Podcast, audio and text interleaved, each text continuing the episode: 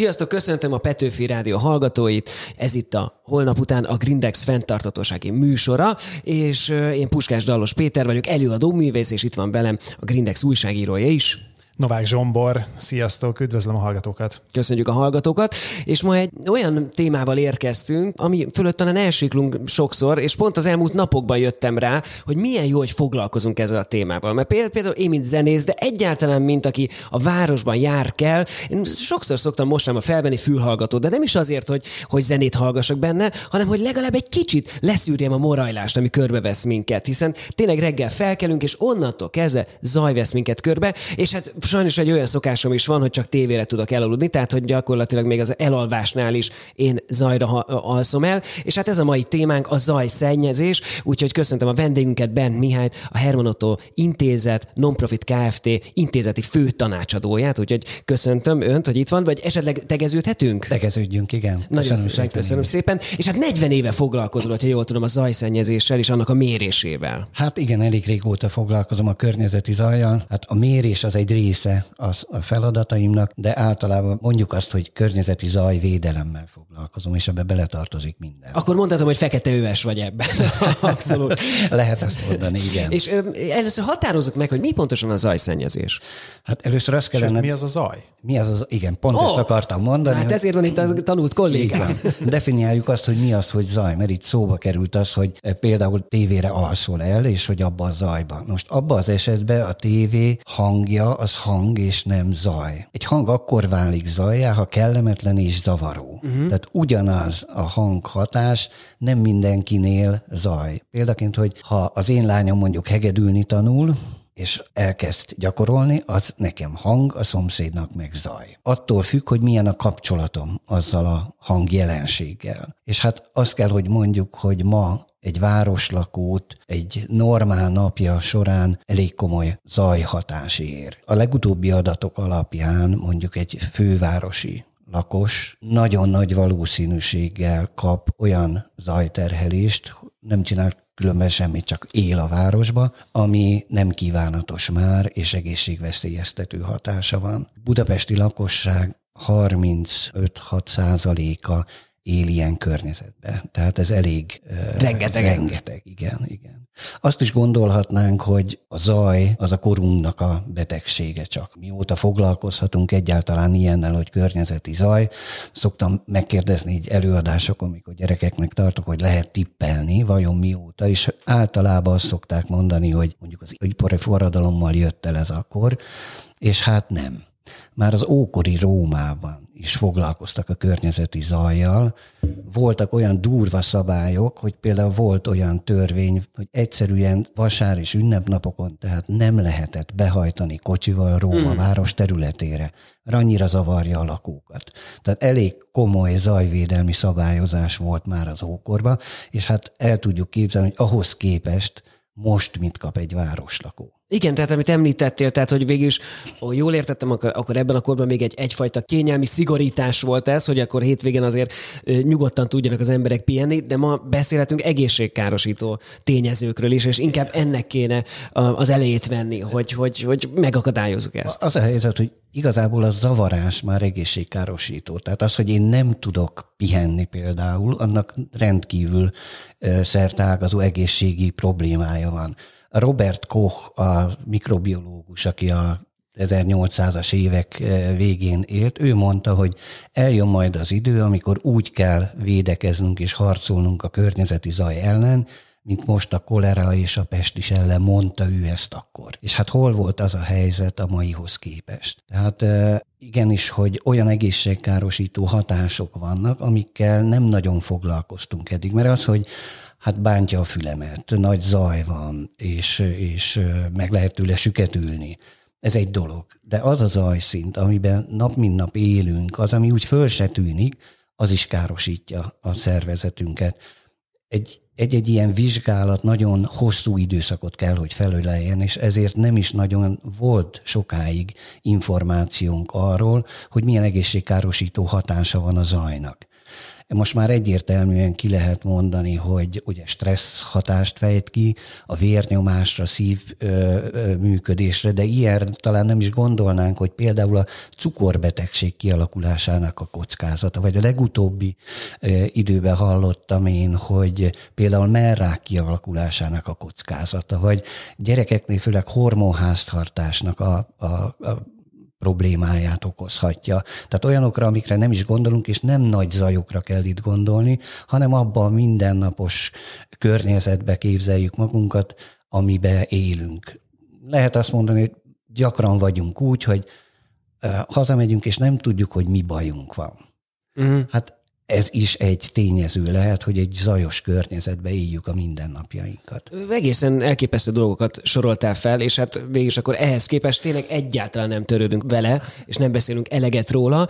Viszont most elmegyünk egy rövid szünetre, és aztán folytatjuk ezt a beszélgetést, úgyhogy maradjatok velünk, mert aztán beszélgetünk még erről, hogy hogyan ijesszük meg saját magunkat ezzel a tényel, másrészt pedig az, hogy hogyan tudjuk megóvni az egészségünket. Folytatjuk hamarosan.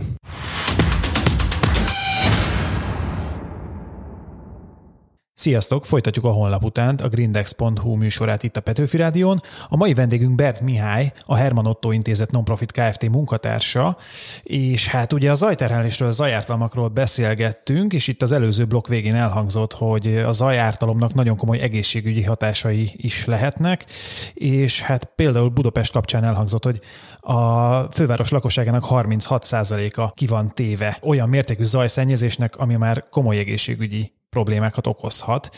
És hát adódik a kérdés, hogy hogyan tudnánk védekezni a zajártalom ellen, hogyan lehetne változtatni ezen? Hát először is foglalkozni kéne a problémával a súlyának megfelelően. Itt elhangzottak bizonyos adatok arra, hogy milyen egészségkárosító hatása lehet az zajnak, amire talán nem is gondolnánk. Ezzel nem szerettük volna elíreszteni az embereket, vagy megrémíteni, vagy pánikot kelteni, de jó, ha tudatába vagyunk annak, hogy ez egy egészségkárosító faktor, és igenis, hogy kell ellene valamit tennünk.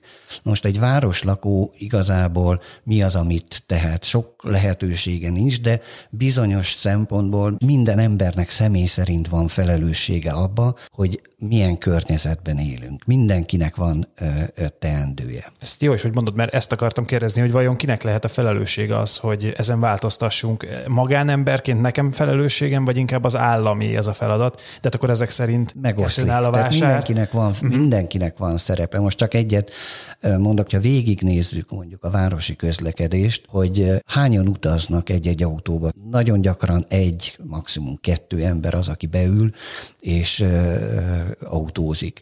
Hogy erre szükség van-e, vagy lehetne megoldani ezt. És egy nagyon érdekes felvetést hallottam, ami nem kifejezetten zajjal kapcsolatos, de hogy a gyereknek a szocializálódása is más, akkor, hogyha részt vesz egy város életébe, tehát közösségi közlekedéssel közlekedik, nem egy kaszniba megy a lakóhelytől az óvodáig, óvodától vissza, hanem részt vesz egy város életébe. Tehát szocializálódás szempontjából is fontos környezeti zaj tekintve a domináns a közlekedés. 90 a még annál is több az, amit a közlekedés okoz, alapvetően a közúti közlekedés. És ha belegondolunk, át vannak hálózva a városaink közutakkal, ott elég a városokban nagyon komoly forgalom van, tehát igazából nagyon el se tudunk menekülni előle. Viszont akkor egy kicsit ez úgy tűnik, hogy ezen változtatni se tudunk, hiszen ez egy adottság. Hát gyorsan nem. Az biztos, hogy nem, gyorsan nem tudunk rajta változtatni, de azt lehet mondani, hogy egy tervszerű intézkedés sorozat van, vagy egyáltalán ezt kitűzzük magunknak, akkor lehet is változtatni. Ez az Európai Uniós szabályozás, ami 2002-ben született, meg megállapította azt, hogy az eddigi zajpolitika nem hozta meg az eredményét. Egy új szabályozási elvet fektetett le, ami abból áll nagyon durván, hogy először fel kell mérni a helyzetet olyan módon, hogy mindenki számára világos legyen, hogy mi az a környezeti zajhelyzet, amiben él.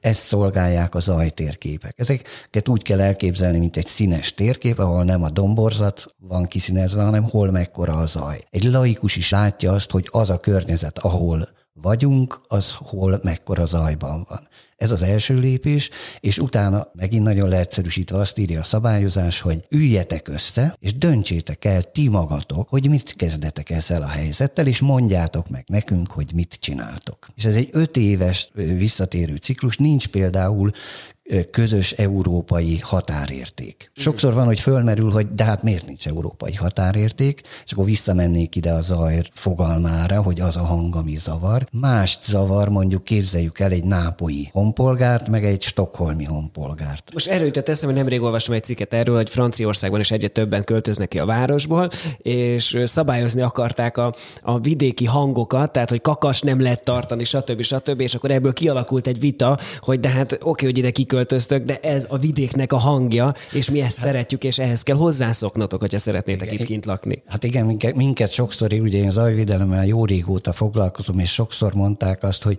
hát ti vagytok, akik azt szeretnétek, hogy ne legyen zaj, vagy ne legyen hang, vagy egy csöndes környezetben éljünk. Hát mi az, hogy csöndes? Tehát, hogyha hmm. azt mondjuk mi, hogy van ez a, ez a kifejezésünk, hogy az erdő csendje. Hát az erdő az hogy csenes, ha kitennék egy műszert, akkor olyan zajszintet, vagy hangnyomás szintet, nem zajt mérnék, ami hogyha zaj lenne ugyanilyen hangnyomás szinttel, akkor már nem felelne meg a követelményeknek. De arra mégsem mondjuk, hogy zaj, az hang. Vagy, vagy arra gondolunk például, hogy van a városunknak, kimegy a város, szoktuk mondani, hogy hangulata van a városnak. Bele gondoltunk, ott van a, töv, a szótőbe, hogy hang. Tehát az, hogy én hogy érzem magam egy városba, ahhoz hozzá tartozik az akusztikai állapota annak a városnak, vagy az akusztikai jellemzője. Tehát az, hogy mi környezeti zajvédelemmel foglalkozunk, az nem jelenti azt, hogy a hangokat írtjuk ki egy városból, hanem az hangokat szeretnénk megőrizni. Egészen elképesztő, mennyire összetett, amiről most beszélgetünk, nem is gondoltam volna. Mindenesetre hamarosan folytatjuk ezt a beszélgetést, úgyhogy maradjatok itt velünk a Petőfi Rádión, hiszen hamarosan folytatjuk.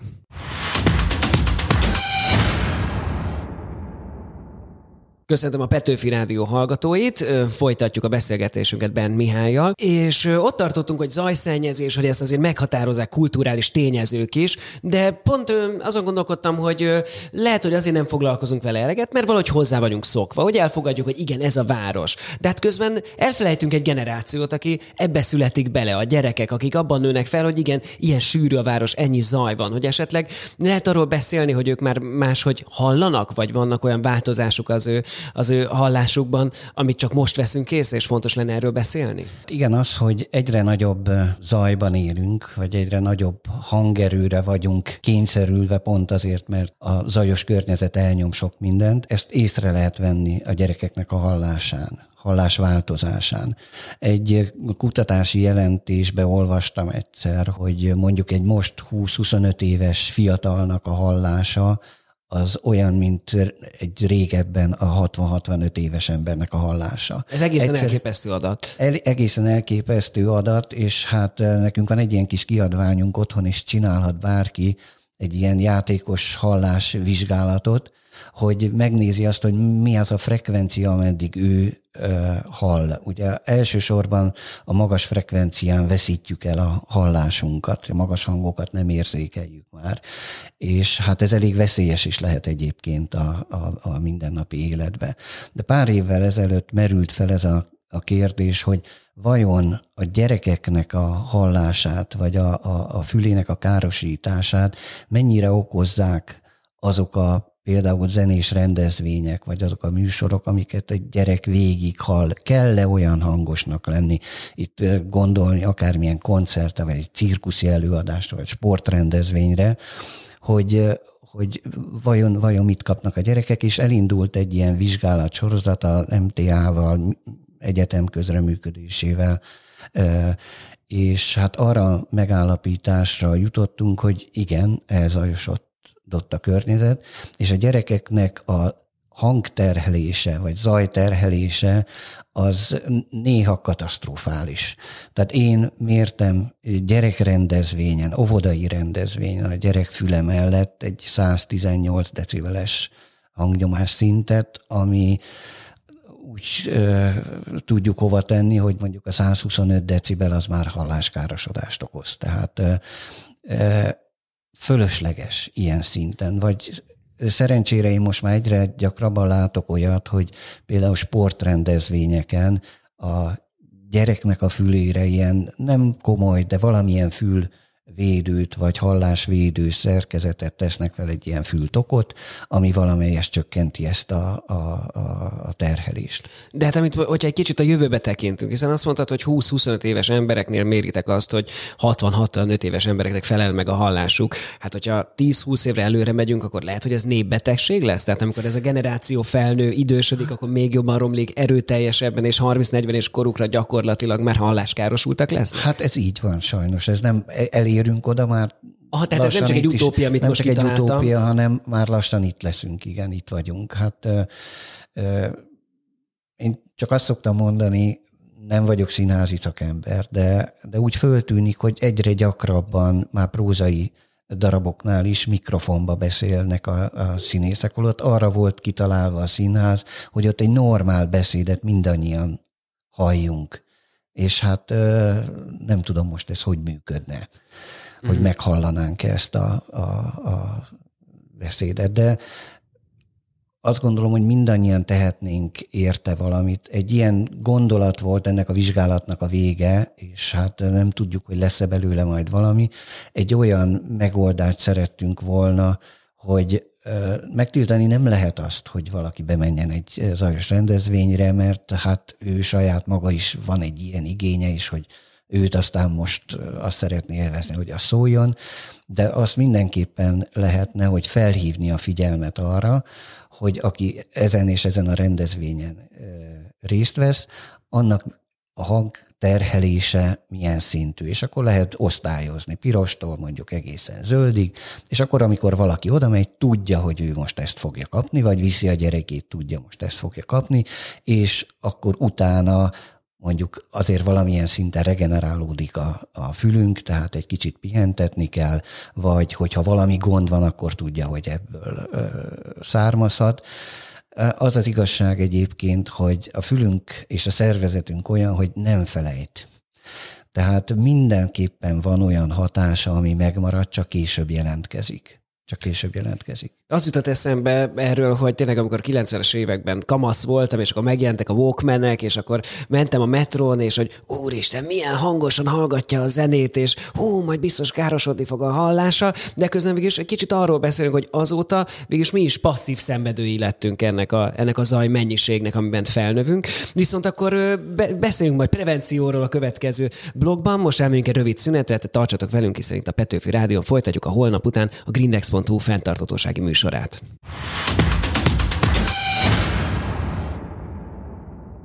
Sziasztok! Folytatjuk a honlap után a grindex.hu műsorát itt a Petőfi Rádión, és ott hagytuk abba az imént vendégünkkel Bernd Mihályjal, aki zajvédelmi szakértő, hogy milyen komoly terhelések érnek minket a mindennapokban, és hogy ezek ellen hogyan tudunk védekezni, és akkor ezen mennénk is tovább egy picit, hogy én, mint hétköznapi ember a mindennapokban hogyan tudok tenni az ellen, vagy azért, hogy engem kevesebb zajártalom érjen. Hát az a helyzet, hogy egy adott helyzetben, mondjuk egy nagyvárosi környezetben nagyon sok mozgásterem nincs.